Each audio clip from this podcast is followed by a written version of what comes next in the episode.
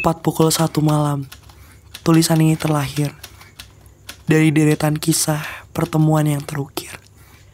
Aku menjadi satu dalam debu yang sulit dikumpulkan, namun naas selalu saja hilang dalam lorong kematian. Ada banyak caraku, caramu berbeda, tujuan pernah sama, namun ego merubuhkan semuanya.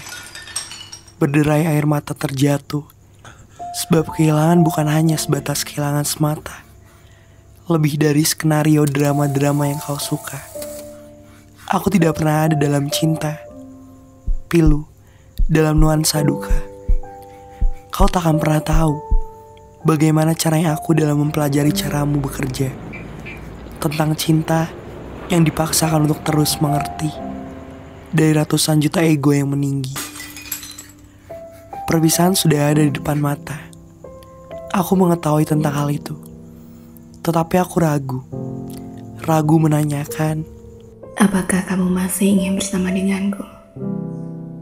Atau lebih memilih menyudahi segala yang pernah terjadi, yang pernah kita lakukan bersama-sama sejauh ini?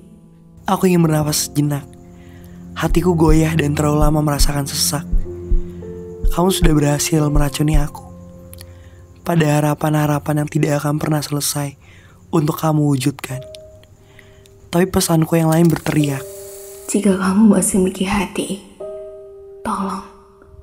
tolong lebih peduli dan mengerti terhadap jiwa-jiwa yang berkorban membahagiakan kamu. Walaupun pada akhirnya mereka terbunuh secara hina atas perbuatan cinta palsumu. Sudah, aku ingin kau bahagia, dan aku pun sama. Terima kasih tak sampai.